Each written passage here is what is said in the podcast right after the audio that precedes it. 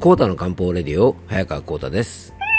この番組はアシスタントの猫林さんと一緒に皆さんの心と体の健康のサポートになるような情報をお届けしております。猫林さん今日もよろしくお願いします。はいよろしくお願いいたします。えー、世間ではですね、えーとまあ、今日は祝日ということでね、多分、えー、1、2、3、4連休の方とかもね、結構いらっしゃるんでしょうか。まあ、秋の行楽シーズンということでね、あの、僕の地元の伊佐温泉にもですね、結構あの、観光客の方がまたたくさん来てくださるのかな、なんていうふうに思っております。まあ、今年はね、気候の関係もあって、なんかね、紅葉があんまりあの、綺麗にね、あの、色づいてないなんていう話題もありますが、まあ、それでもね、1年の中では一番こう、動きやすい時期ですしね、あの、年末年始でね、いろいろ忙しくなる時期のちょっと前の連休ということでね、あの皆さんもね、ゆっくり過ごしている方もいらっしゃるんではないでしょうか。まあ、この休みがが終わるとですね、一気にね、あの年末モードということで、なんとなく気ぜわしくなってね、体調も崩しやすい時期ですのでね、えー、ぜひ皆さんも気をつけてお過ごしください。えー、今日はまずね、メッセージの方をご紹介していきたいと思います。えー、1340とですね、1341回目の、まあ、あの2回にわたってですね、えっ、ー、と、配信をした下肢静脈瘤についてね、あの、ちょっとその回でお話ししたんですが、その質問をくださった養生ネームおそのさんからね、えっ、と、メッセージをいただいております。ちょっとご紹介が遅くなってすいませんでした。えー、コータ先生、こんにちは、おそのです。先日は番組でお返事をくださり、とっても嬉しかったです。ありがとうございました。養生ネーム、息子と娘の、えー、名前を一文字ずつ使って、おそのさん。えー、魔女の宅急便も大好きだし、いいな、と、ちょっと安易に決めたのですが、コータ先生の想像力の豊かさ、素晴らしいです。笑い。ちなみに仕事はパン屋さんではなくて、保育関係です。えー、コータ先生のおっしゃるように、昔から冷え性です。まだ冬前なのに足の指に下薬ができました。おお、そう大変ですな。えー、きっと冷えから体中が滞り、肩こり、下肢静脈瘤かと思われる症状にもつながっているんですね。冷え対策が大切ということに改めて気づかせていただきました。ありがとうございます。これからもコータ先生の元気で温かい配信楽しみにしております。ということでね、あの、これからね、本当にあの、どんどん気温が下がって寒くなってきますんでね、あの、ぜひお園さんね、あの、大切なあの、歌詞がね、あの、冷え冷え、あの、冷え冷えにならないようにですね、ぜひ気をつけていただけたらと思います。はい。えー、また何かあればね、いつでもメッセージを送ってくださいね。はい、えー、じゃあ続きましてですね、えっ、とまあ今日の本題というかですね、もう一つメッセージを送って、あのそのご質問についてね、ちょっとお答えしていきたいなと思います。えー、養生ネーム文豪の桑の実さんからのメッセージです。えー、コー先生、猫林さん、こんばんは。えー、先日はドライアイに関する質問に対し丁寧にご回答いただきありがとうございました。目だけではなく全身の状態を知るって大切なんですね。注意しないとなかなか気づけないものなので、これからは自分の体にもっと目を向けてあげようと思います。今日は砂糖の使い方についての質問です。これからの季節、ケーキやおせちに砂糖は欠かせません。ただ、砂糖といっても色々で、天才糖、黒砂糖、白砂糖、きび砂糖、氷砂糖、蜂蜜、オリゴ糖、三温糖と、我が家にあるだけでもこのラインナップです。生成された、えー、ものほど体を冷やすと聞いたような気がして普段はきび砂糖などの色のついたものを使っていますが薬膳的に何か違いがあるのでしょうかまた砂糖を使う際の注意点量やタイミングなども含めてお時間ある時に教えていただけると嬉しいですこれからますます寒くなります。えー、どうぞ体調にお気をつけてお過ごしください。えー、ということでね、文吾の桑の実さんからメッセージをいただきました。これね、なかなかあの面白い質問だなと思いまして、えー、とちょっとお話をしていきたいと思うんですけども、まあ、でもね、文吾の桑の実さんのご自宅にはね、えー、かなりたくさんの砂糖が置いてあるんですね。まあ、天才糖、黒砂糖、白砂糖、きび砂糖、氷砂糖、蜂蜜、オリゴ糖、三温糖ってね、結構たくさん置いてありますよね。まあ、あのー割と置いてるのは、まあ、白砂糖はね結構皆さんお料理でも使うから置いてると思うんですけども、まあ、白砂糖、黒砂糖、まあ、あと、えー、蜂蜜あとね、まあ、好きな方はオリゴ糖とかですかね、まあ、この辺りはね結構置いていらっしゃるお家多いのかもしれませんがあのそれ以外のものを含めてねかなり置いてらっしゃいますね。やっぱりお料理いろいろされるんでしょうかね。うん。でね、ちょっと面白い質問なので、これ薬膳的に、まずですね、あの、いろいろある砂糖、あの、いわゆる糖類とか甘味料なんかの、えっ、ー、と、薬膳的な分類についてね、ちょっとお話を今日はまずしていきたいなと思います。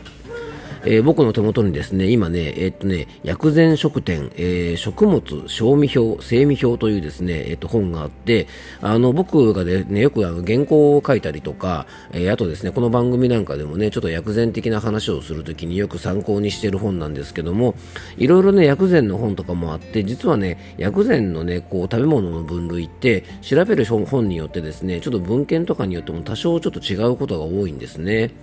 でね、まあ、この本は僕がいつも使ってるんですけど、これはね、国際注意薬膳師っていうですね、まあ、薬膳のね、あの、資格の中では、まあ、一番取得が難しいと言われてるですね、あの、その取得が難しい国際注意薬膳師の資格を持っている友達とかに聞いたら、結構みんなこれを使ってね、いろいろ調べてるということなので、まあ、ある意味一番こう、なんていうのかな、あの、信頼度が高い本なのかなということでね、あの、今日はこの本に書いてある内容を中心にちょっとお届けしていきたいと思います。まずですね、砂糖によってね、やっぱ体を冷やすものとか、温めるものがあるということなんですが、まあ、その対極と言えるのがですね、黒砂糖と白砂糖ではないでしょうか。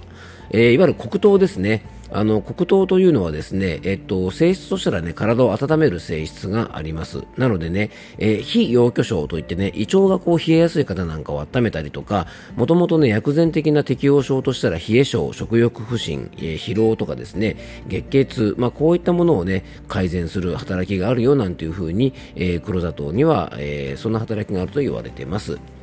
でね、実は黒砂糖というのは、えー、生成されてない砂糖のことでね、もうこれミネラルの塊のようなものなんですね。で、カリウムとかカルシウムとかも非常に豊富で、あとマグネシウムなんかも入ってますから、あのまミネラル不足の方なんかはね、あの黒砂糖を使ったお菓子とか、まあ、あの食べれる黒糖なんかもあるんでね、まあ、こういったものを、ね、上手に活用するのもいいかもしれません。そして白砂糖ですね。白砂糖は、えー、これね、実は良性といってね、あの、体の中の熱を冷ます、ちょっと冷やす働きがあります。で、えー、白砂糖のね、薬膳的な適応症としたら、胃痛とかね、口の渇き、空咳、あとね、えー、酒酔いなんて言ってね、あの、お酒に酔った時にね、あの、白砂糖がいいなんていう風に、えー、この書物には書かれています。うん。で、まあ、要はね、黒砂糖からミネラル分を抜いたような感じのものがね、白砂糖と言われてます。でね、あの、結晶の粒子が非常に細かくて柔らかいので、あの、吸収とかではね、非常にいいんですね。あと、例えば、お料理に使った時に、いろんなものに馴染みやすいというね、特徴があるので、やっぱりこれ白砂糖をね、レシピで使う時なんかは、それを黒糖に変えたりするとですね、大体うまくいかなかったり、味が変わっちゃったりするので、まあ、そういう意味ではね、料理で一番使われやすいものかもしれませんね。で、あとね、氷砂糖とかグラニュー糖と言われるものですね。まあ、これはですね、えっ、と、まあ、黒糖とですね、白糖の中間ぐらいで、温めもしないし、冷やしもしない、まあ、平成という特徴を持っています。で、えっ、ー、と、氷砂糖やグラニュー糖は、疲労、空咳、えー、痰とかね、狡猾、口の渇きなんかにも、えー、使われます。はい。で、きび砂糖、砂糖きびですね。砂糖きびは、これもね、実はね、温めもしないし、冷やしもしない、平成と言われるものなんですね。で、これはね、実はね、肺とかにもね、あの、いい働きを持っているなんて言って、まあ、空咳とかですね、口の渇きなんかに、えー、よく使われたりもします。で、サトウキビはね、ちょっとね、日頃から食べ過ぎたりね、飲み過ぎたりがする食石とかね、単質の方なんかには、あの、ちょっと気をつけてほしいなというふうに、えー、書かれております。はい。あとですね、えー、っと、純粋な砂糖とはちょっと違うんですけども、蜂蜜ですね。で、蜂蜜はですね、これはね、平成の特徴を持っていて、えー、温めもしないし、えー、冷やしもしません。でね、えっと、非虚弱症といって、胃腸が弱い方にすごくおすすめだし、肺気虚症といってね、やっぱり呼吸器系の弱い方、あと疲労、空咳、食欲不振、あと便秘の時、あと皮膚の乾燥とか、出来物ができた時なんかにも、あの、おすすめです。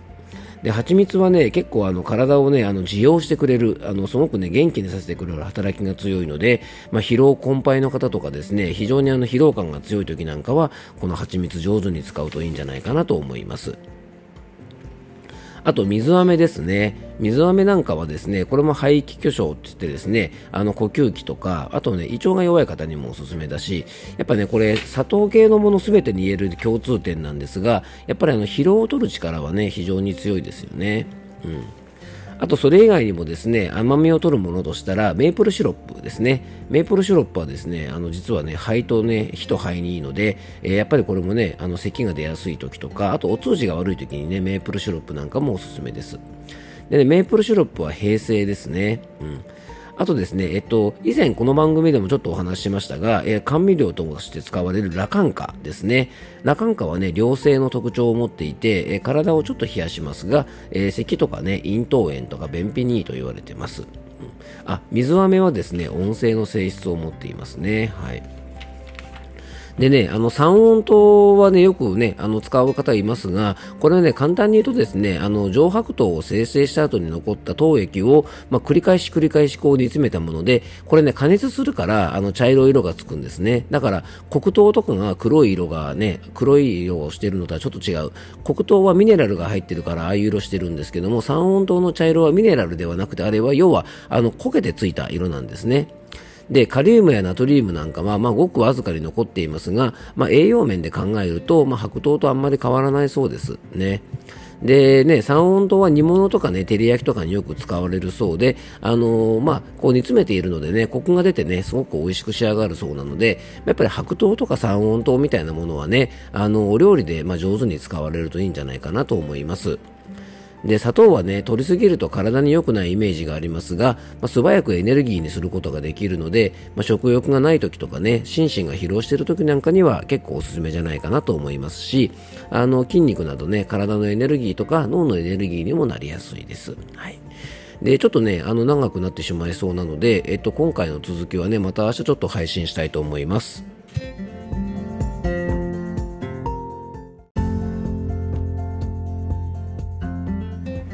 はい、今回もクロージングのお時間です。えっ、ー、と、間違えてチャプター切ってしまいました。はい。あの、そのままエンディングに突入すればよかったんですが、あの、ちょっとね、チャプターを切ってね、エンディングトークが始まってしまいましたので、えー、この流れでちょっとエンディングトークを行っていきたいと思います。えっ、ー、と、今日はですね、養生ネームね、文豪の桑の実さんからいただいたね、あの、ご質問にお答えして、えー砂糖についてね、お届けをしました。ちょっとね、あの、長くなりそうなので、明日もね、ちょっとこの砂糖についてね、ちょっといろいろお話ししていきたいと思いますので、えーよかったら次回もお聴きください。えー、今日も聞いていただきありがとうございます。どうぞ素敵な一日をお過ごしください。漢方専科サーター役房の早川幸太でした。では、また明日。